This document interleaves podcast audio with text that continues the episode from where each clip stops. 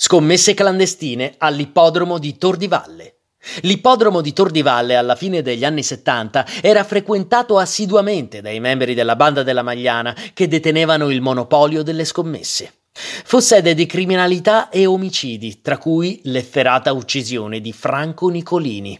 Conosciuto nell'ambiente come Franchino er criminale a causa della sua bassa statura e del suo passato non proprio limpido, gestiva il vasto giro di scommesse clandestine nell'ippodromo romano di Tor di Valle.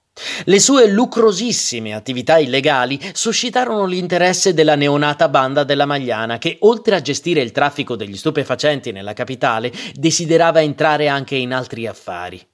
Giuseppucci e compari furono caldamente spalleggiati ad eliminare Nicolini, da Nicolino Selis, che aveva un conto aperto col malavitoso. Il 25 luglio del 1978 egli fu quindi freddato brutalmente con nove colpi di pistola alla testa.